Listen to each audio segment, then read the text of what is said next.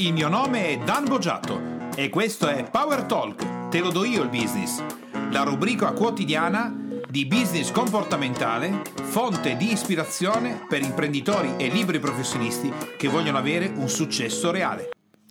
Benvenuto alla seconda sessione del webinar sul Master Business. In questa seconda sessione andiamo a fondo dove potrai ascoltare appunto i tre fattori chiave di sblocco. Questo è metà del webinar che ho tenuto con Alessandro Vella, direttore generale e direttore del comparto business del Bogiatto Group. Se questa trasmissione ritieni sia di ispirazione per il tuo business, ti chiedo gentilmente di lasciare le tue stelline, 5 sono meglio, e eh, la tua recensione importantissima per stare in alto nelle classifiche di iTunes e poter ispirare altri imprenditori e liberi professionisti. Ringrazio per la sua bella recensione Antonio Inzillo. Ti auguro un buon ascolto. E eh, questo è importante perché l'utile è il vero indicatore di un imprenditore. Ah, sì. Quindi se c'è utile significa che l'imprenditore avrà adottato insieme al manager una buona gestione dell'azienda. Se c'è una cattiva gestione ci sarà perdita, punto e basta. E poi detto così, credo che chi ci sta ascoltando diventi semplice sapere in che situazione si trovano in questo momento, che è la prima cosa da fare, fare un check di do, come sto adesso. Sì, quindi se ho un fatturato in incremento, bene, sto conquistando quote di mercato. Se ce l'ho in decremento, attenzione perché stai perdendo terreno. La direzione è quella sbagliata, stai indietreggiando. Se c'è un incremento del fatturato ma una riduzione dell'utile, bene perché conquisti fette di mercato, ma attenzione che lo fai in una maniera sbagliata. Sì. Quindi la gestione non è totalmente buona e bisogna fare attenzione perché l'utile è più importante del fatturato. Inoltre è un indicatore qualitativo, quindi ci dice proprio la qualità della gestione del business. Quindi, eh, gi- giusto per ricapitolare ancora una volta che è importante, il fatturato indica espansione e contrazione dell'impresa, quindi è un fattore quantitativo, più o meno fette di mercato, più o meno vendite, più o meno. Sì, Invece qui abbiamo una qualità di gestione dell'impresa che può determinare che a fronte anche di un'espansione io posso avere delle difficoltà che sono originate da una cattiva gestione. Come potrei avere una riduzione, quindi una contrazione del fatturato, sì, però potrei avere addirittura un utile in crescita, assolutamente. perché magari la gestione è migliorata. Eh sì, sai, è, proprio quello che abbiamo fatto prima quando siamo andati live. Sì, sì. Eh, l'attività poi fatta in quell'azienda dove avevano incrementato il fatturato abbassando la fetta di mercato e lavorando, vendendo in perdita, quindi in realtà lì avevamo un incremento del fatturato con un utile bassissimo. Quando abbiamo fatto una gestione, abbiamo invertito questo processo, abbiamo ridotto un poco il fatturato, perdendo anche alcuni clienti antieconomici, ma in realtà l'utile è schizzato verso l'alto e anche la liquidità. Nel giro di due o tre mesi eh, abbiamo avuto un incremento notevole di liquidità. Su un'azienda di 40 milioni parliamo Eh, anche di qualche milioncino Di- delle Eh? cifre importanti. importanti. Allora, vediamo, ho lasciato per ultimo la liquidità perché è il fattore più importante, è il numero uno, eh, in modo tale che rimane ben impresso come una delle ultime eh, Eh sì. tre cose viste. La liquidità altro non è che la disponibilità immediata di denaro contante, di denaro sonante, roba che si Sì, sente. quindi qui non parliamo di il capannone, non parliamo di oro e argento messi nel cavo della banca, parliamo di denaro che tu puoi usuf- di cui puoi usufruire subito, Cash. cash. Cash. E nel mercato di oggi chi ha il cash fa affari. Eh sì, Quindi diventa molto importante saper gestire la parte finanziaria, ecco perché bisogna avere i numeri, anche perché la liquidità indica un fattore fondamentale, la sopravvivenza del business.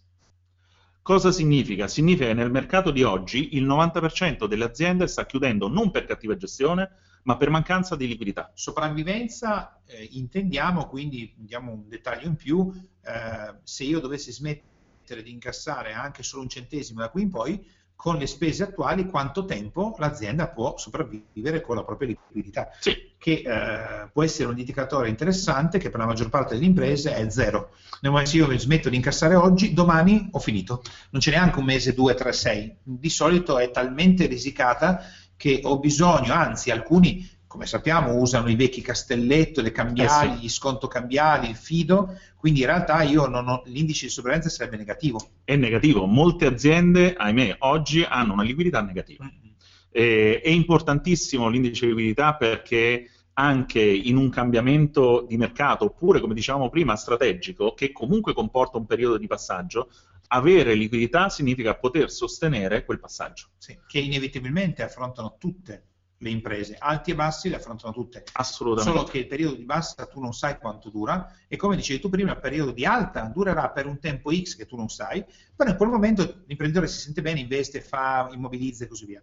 Quando arriverà il momento di bassa, che non sappiamo quanto dura, però sappiamo quanto ci pesa sulla schiena. Eh, ma poi, vedi Dan, proprio quando dicevamo prima di saper leggere i numeri e le tendenze, è importante mettere da parte il cash perché nei periodi di bassa normalmente è il periodo in cui un, un imprenditore deve investire. Uh-huh. Ed è il periodo invece dove diventa più reticente, perché dice no, ma già il mercato va male, non ho soldi, ah, mamma mia, non investo nulla. Sì, sì. Si taglia il personale, si taglia la formazione, si taglia la consulenza, si tagliano tutte quelle cose che in realtà porterebbero l'azienda fuori dalle sabbie mobili e spesso quello che dicono l'imprenditore quando ha la liquidità bassa, addirittura negativa, gli dico risolvi velocemente questo problema perché quando non fanno consulenza normalmente affondano più velocemente. Eh, perché non hai nessuno che ti dà più tracce, non c'è nessuno che ti dà il ramo. Eh sì, eh sì. senza ramo si va giù. Eh sì. E quando le sabbie mobili sono liquide vai giù più velocemente. Eh? No. ok, quindi questo anche è un indicatore qualitativo, sì. uh, ci dice soprattutto la qualità di gestione dei clienti perché ci dobbiamo ricordare che un cliente entusiasta paga sempre. Se il cliente è entusiasta, stai pur sicuro che paga e come dicevamo prima, cambiano il 65% dei fornitori, ma non del prodotto. Sì, perché andrà a comprare da qualcun altro, tra le altre cose. Oggi sì. la, la, la, fidelizzazione del cliente è molto molto più bassa. Paradossalmente, però, quando il cliente è entusiasta ed è un fan, tenderà a cambiare meno perché cambiare è molto complesso, devi ricercare altre persone, quindi sembra che un po' viviamo un paradosso, eh, però questo è il cliente entusiasta che paga, è un'altra di quelle cose da stamparsi, che quando il cliente comincia a non pagare perché non è contento. Eh, ma sai, i dati di Apple confermano che nel primo trimestre, oltre ad aver incrementato il fatturato con sì. l'iPhone Plus, ha incrementato anche gli utili. No, ma io penso di essere un esempio lampante di questo perché ho aspettato sperando che l'iPhone facesse un modello tipo lo, lo smartphone, quello Samsung, Samsung. grande, e appena l'ha fatto io mi sono affiondato e tra le altre cose oggi la maggior parte del mio lavoro è tutto sullo smartphone Plus, eh sì. che di per sé non è che mi sembra abbia caratteristiche migliori del, del Samsung, anzi forse perde qualche pezzettino, però se sei fan di un'azienda eh, non aspetti nient'altro che se di nuovo entusiasta e guarda, comprare. E anche io alla fine ho resistito, ho resistito, ho resistito, ma non ce l'ho fatta. Eh, so. Dopo qualche settimana sono arrivato anche io con l'iPhone Plus. Quindi diamo la seconda azione pratica. La seconda azione è va bene il fatturato, va bene l'utile, in questo momento concentriamo l'attenzione sulla parte di liquidità. Vuol dire andare a chiedere un altro feedback. un altro. No, diamo qualche consiglio veloce, non entriamo nei dettagli, no, però essendo un fattore vitale eh, per sì. le aziende di oggi qualche consiglio lo diamo, lo diamo veloce. Se sei un'attività eh, che ha magazzino, la prima cosa da fare è impostare una strategia di svuotamento del magazzino. Il magazzino è denaro contante fermo, che costa un casino. La seconda è usare uno scadenziario attivo e passivo, quindi avere i numeri sotto controllo, sapere se ci sono dei pagamenti da spostare e spostarli, iniziare ad avere una gestione del debito più intelligente e razionale al fine di mantenere liquidità, se non muori. E i fornitori non li pagherai mai. Meglio ah, poco. Questo eh, e certo è assolutamente, questo è stra impegnativo perché a livello proprio emotivo è una delle cose più difficili da affrontare. La seconda anche è difficile perché bisogna iniziare a prendere a conti, mm. quindi addestrare il commerciale a prendere a conti e fare lo sconto solamente se c'è un incasso cash. Quindi se c'è una necessità di sopravvivenza dell'azienda, meglio abbassare l'utile, chiaramente facendo bene i conti, certo. meglio abbassare l'utile ma portare ossigeno in azienda piuttosto che non avere né ossigeno e né utile perché se no potrebbe essere che ha un cliente che si rifornisce presso l'azienda da tanto tempo, tu invece di fargli il pagamento mensile delle forniture gli fai una proposta a 12 mesi con uno sconto se lui paga tutto subito. Ah, sì. Che se vogliamo sono le strategie che fanno online quasi tutti i website, no? Assolutamente. Se tu paghi sì. tot al mese e così, se paghi all'anno c'è un bello sconto. E molte volte, come facciamo anche noi per tutti i servizi che usiamo, dice vabbè dai, ma sì, paghiamo perché magari hai risparmiato il 40-50% e loro incassano liquidità. Assolutamente. Diciamo che queste sono un po' le azioni tradizionali. Sì. Mentre si fa questo, bisogna ricordarsi che l'azione migliore, visto che la liquidità è un indicatore qualitativo, bisogna aumentare drasticamente la soddisfazione dei migliori clienti. Parti dai migliori, non voler soddisfare tutti, parti dai migliori, quelli che ti hanno dato sempre soldi, i migliori clienti e parti da loro nell'aumentare la loro soddisfazione, fascia alta e piano piano migliora anche quella di tutti quanti gli altri. Eh sì, perché in questo modo effettivamente c'è anche la possibilità di eh, far ripartire l'incremento di fatturato perché il cliente è soddisfatto, soprattutto oggi con la parte online e così via, parla, parla, parla, parla, no?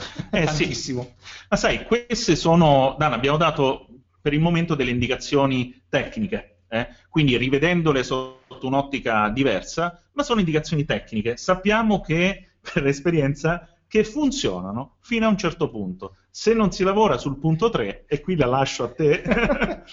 Ma allora abbiamo visto, sì, come dicevi tu Ale, la parte tecnica che è importante perché se io non so cosa fare, eh, non, poi non, non, so neanche cosa mettere in campo.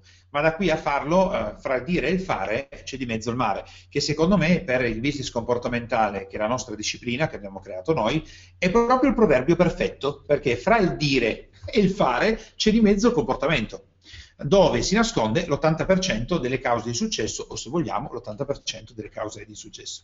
E sappiamo per, per esperienza che è anche l'area in non è solo invisibile, proprio è sotto la soglia di consapevolezza dell'imprenditore perché non sa nemmeno che esiste. Questo è il punto, è il punto più, secondo me, più interessante.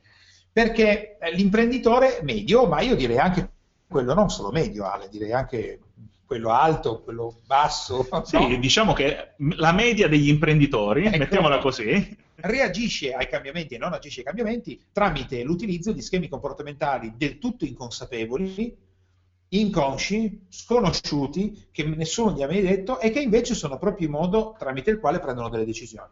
Eh, sai, su questo mi viene un esempio importante, perché quando sono stato in Sud America, in Ecuador, sì? sono andato a vedere una partita di calcetto perché degli amici che ho lì mi hanno detto guarda, partecipa anche tu al torneo. Ho detto fammi vedere prima una partita, sai che a me piace, a me piace prima osservare, no? E siamo abituati in Italia ad avere il campo da calcetto tradizionale con le linee che vanno sì. fuori, dove ci si mena fino a un certo punto. Ho visto la prima partita e le linee laterali non esistono, c'è il muro. E inoltre le botte da orbi. allora vedi, quello che capita è che, un po' come in quel caso, se noi siamo abituati a, lav- a giocare con le linee laterali, quando entri in un campo dove quella regola è cambiata, vai in tilt. Eh, sì. E la parte comportamentale, se non la gestisci, ti paralizza o ti manda out in maniera Oppure incredibile. Oppure reagire in maniera eccessiva. Assolutamente.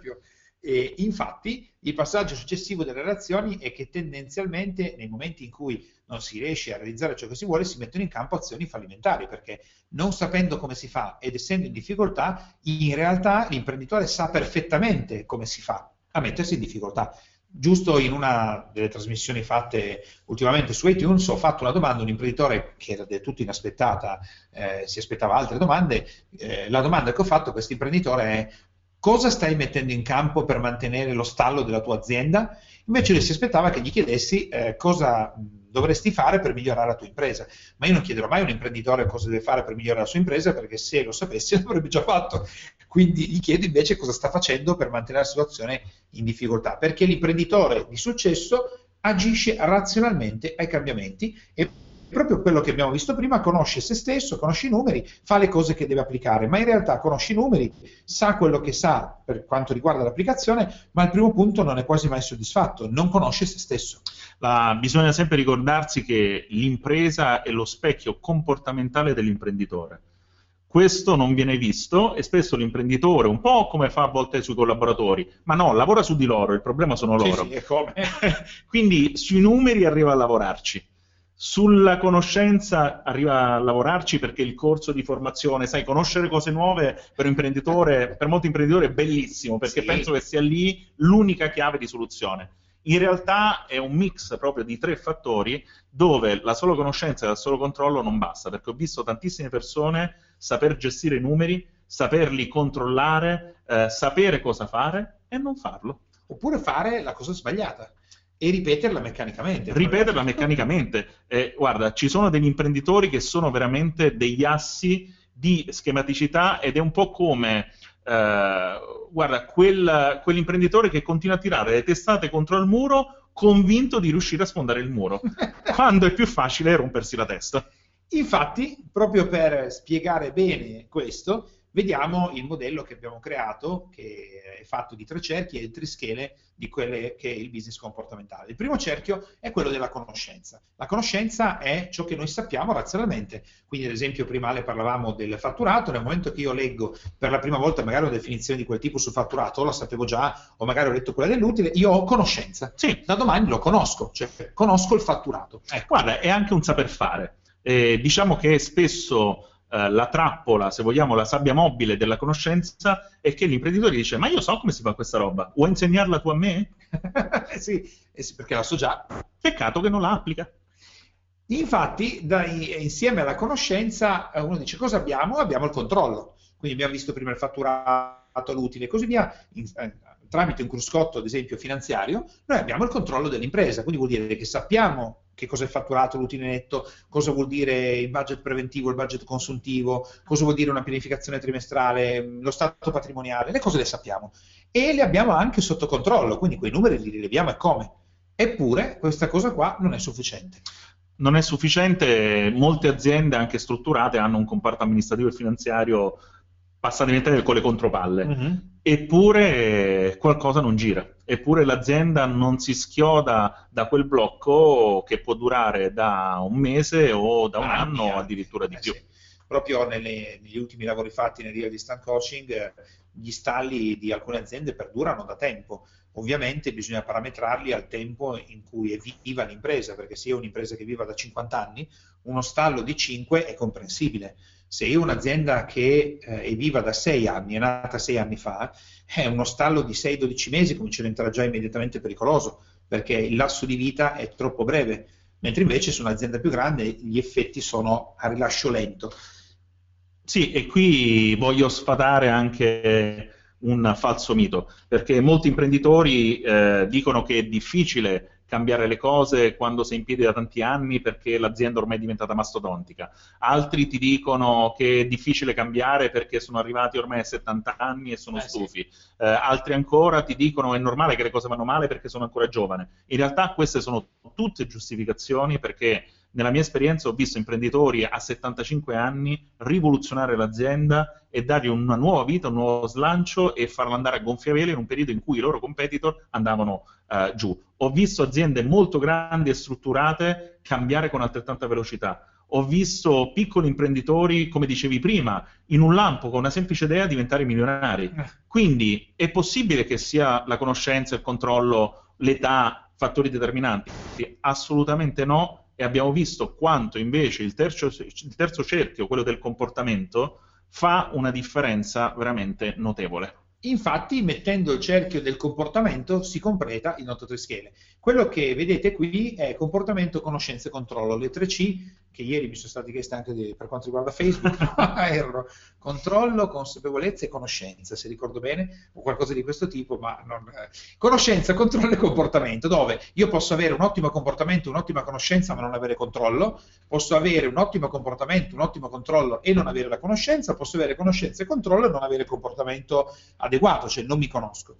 Il punto invece realmente importante è il 7, che è il centro del trischede. Se voi vedete la rappresentazione grafica, sembra che all'interno dei tre cerchi ci sia un fiore con tre petali. Quello è il trischede e al centro di questo fiore con i tre petali c'è il numero 7 che dice lì c'è l'imprenditore e il professionista vincente perché ha conoscenza, controllo e soprattutto, infatti abbiamo messo rosso, ci si conosce, che senza conoscenza, l'oracolo di Delfi citava, conosci te stesso, mai monito più grande per un imprenditore o un professionista, che può moltiplicare l'insuccesso all'infinito come può moltiplicare il successo all'infinito. Se noi ci pensiamo un attimo, Ale, un dipendente può fare casino con se stesso e con la propria vita, ma non quanto ne può fare un imprenditore.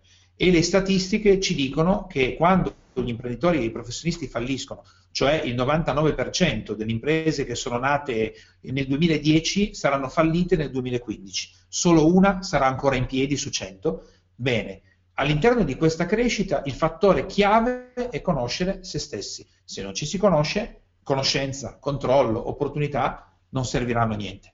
Quindi il primo e il più importante passaggio è conoscere se stessi.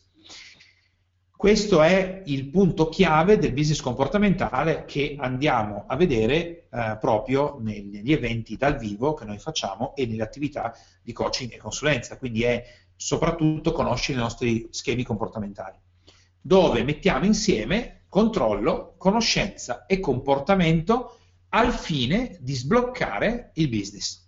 Qui eh, spendiamo una parola perché alcuni ci hanno chiesto, soprattutto da quando ho deciso di scrivere io personalmente tutti i giorni quelle che ho chiamato lettere elettroniche, perché newsletter, email mi fanno anche abbastanza schifo, perché sembrano quelle solite cose mandate tanto per venderti oggi i carciofi, domani le patate, e poi dopodomani le mutande, e poi in mezzo ti vende un corso di formazione, una cosa che a me non piace più, e ho deciso quindi di scrivere personalmente l'email, le domande che arrivano sono tante, le risposte tante, sono molto contento, e alcune proprio perché sbloccare il business, che cosa vuol dire sbloccare il business? Sbloccare il business significa iniziare a far osservare l'imprenditore tutte le aree nascoste del proprio business che si annidano, come abbiamo visto, nel comportamento e di conseguenza si manifestano eh, realmente nella, nell'azienda con gli indicatori che dicevamo prima, fatturato, utile, liquidità. E significa andare a rimuovere tutti i freni a mano tirati da abitudini del passato, da condizionamenti, da modi di fare, da influenze culturali, tutte quelle cose che a livello inconscio portano poi un imprenditore a reagire ai cambiamenti invece che ad agire. E in qualche modo sbloccare significa tirar fuori dalle sabbie mobili l'imprenditore e per farlo si agisce non sulla parte fisica, quindi sull'azienda prima di tutto, ma si agisce proprio sulla mentalità dell'imprenditore e eh sui sì. suoi modi di fare, che è quello che aiuta veramente l'imprenditore a uscire fuori dalle sabbie mobili che lo sblocco vuol dire che io magari sto andando in un certo verso, sto andando anche bene. Semplicemente gli indicatori che dicevi tu prima le cominciano a segnalare che sono in stallo, non riesco più a salire e se non riesco più a salire inevitabilmente scendo perché nella vita in generale, l'equilibrio è una follia. La vita non è fatta di equilibri, la vita è fatta di alti e bassi che apparentemente per un periodo sembrano equilibri o sembrano fasi statiche, ma la staticità nella vita non esiste. Eh sì, il rischio maggiore proprio del ripetere queste eh azioni sì. danno è che Uh, un po' come in un videogioco, faccio sempre questo esempio, l'imprenditore cosa fa? Nei momenti di difficoltà tende a rigiocare il gioco che conosce e eh, quindi si ritrova, se è cresciuto nel corso degli anni dal livello 1 al livello 10, dal livello 10 se non esce più tenderà a rifare il livello 10. Mm. Dopo un po' lo ripeterà, lo ripeterà, eh, si annoia, ma non va al livello successivo, scende al livello 9, che nel frattempo si sarà dimenticato e presenta delle nuove sfide conosciute. Ma che ritorna al 10. E ritorna poi al 10. Quindi in realtà il rischio principale è che l'azienda rimane in uno stallo, ecco dove è il blocco, e questo stallo è proprio insito nel, nell'imprenditore. E a fronte di uno sblocco, ovviamente, l'obiettivo è quello di portare l'azienda a un nuovo livello di crescita, perché l'azienda, dovete ricordare sempre, che è una forma di vita a tutti gli effetti.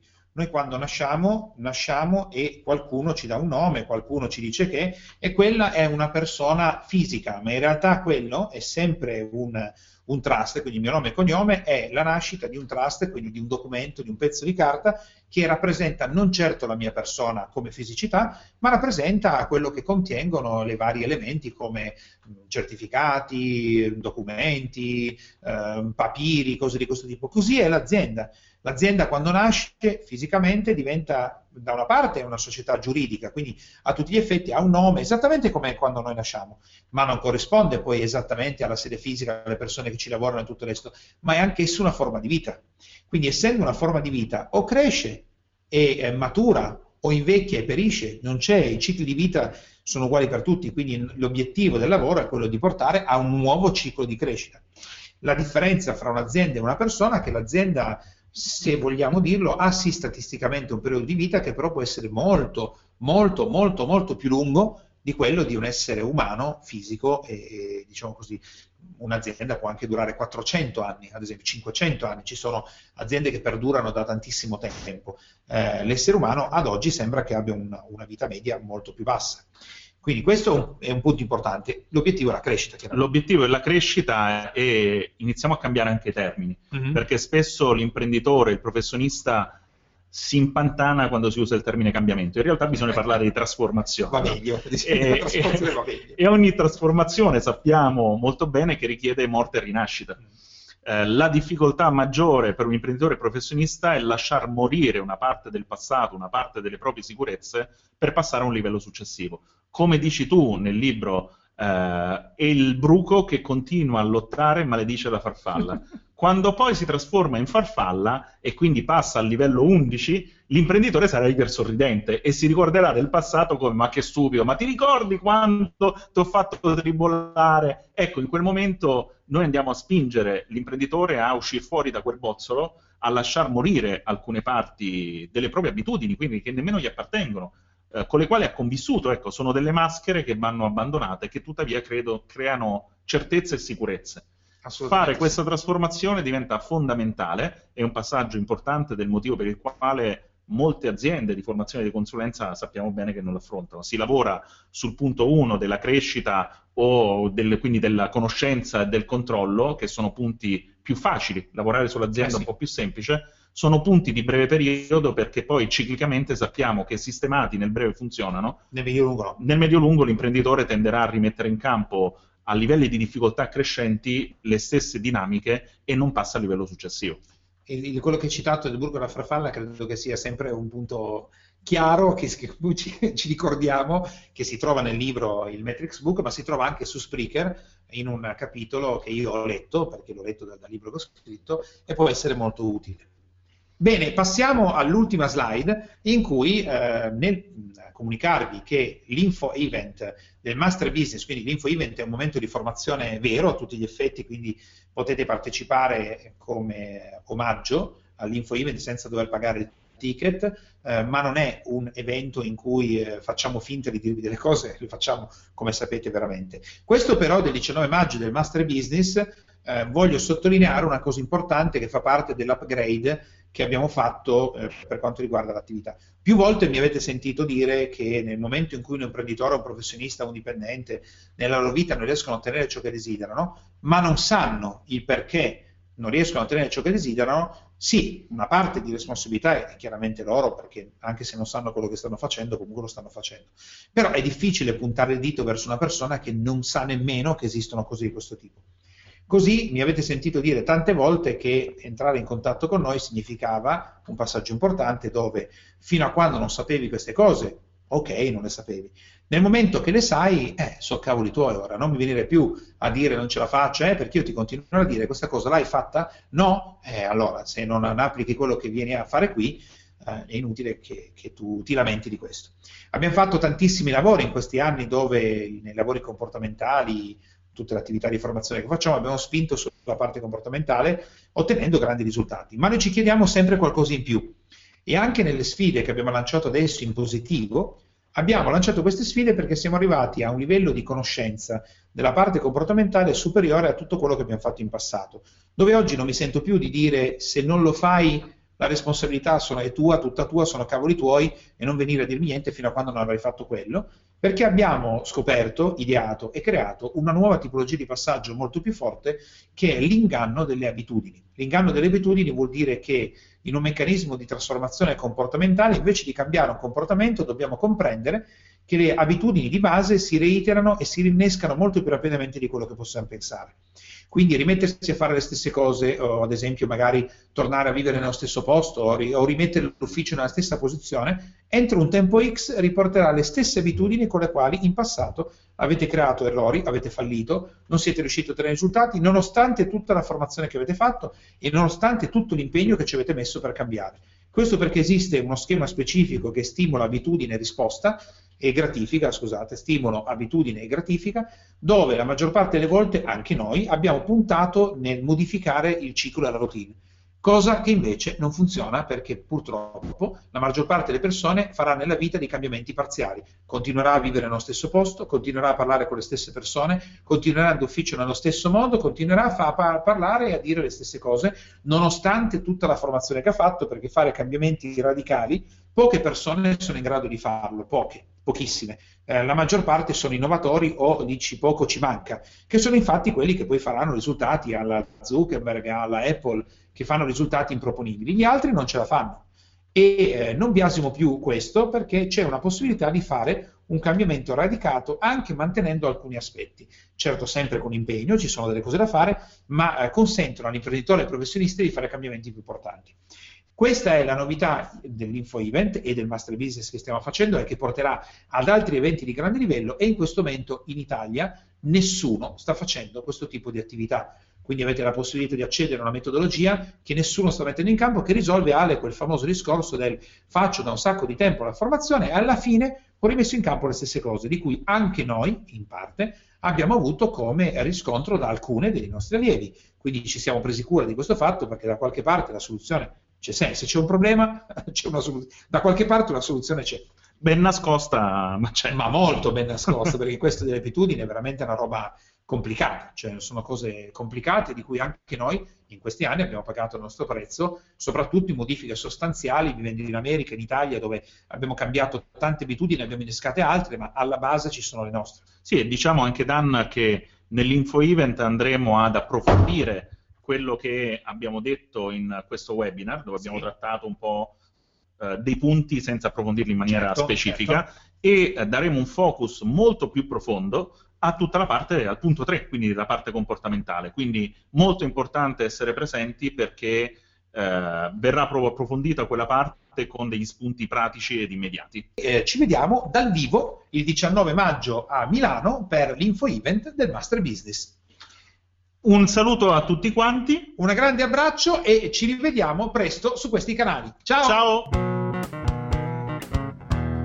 Per te, imprenditore e professionista che ascolti Power Talk, puoi andare su www.danbogiatto.com e scaricare il report gratuito che ho fatto proprio per te dal titolo I tre gravi errori che bloccano il tuo business e rendono nulli gli investimenti che fai in formazione ed in coaching tutto per te e mi raccomando iscriviti al canale, lascia le tue stelline e il tuo importante commento per fare in modo di essere sempre tutti insieme al top della classifica podcast di iTunes e garantire così ad altri imprenditori e professionisti come te di potersi lasciare ispirare da queste trasmissioni. Ciao e alla prossima!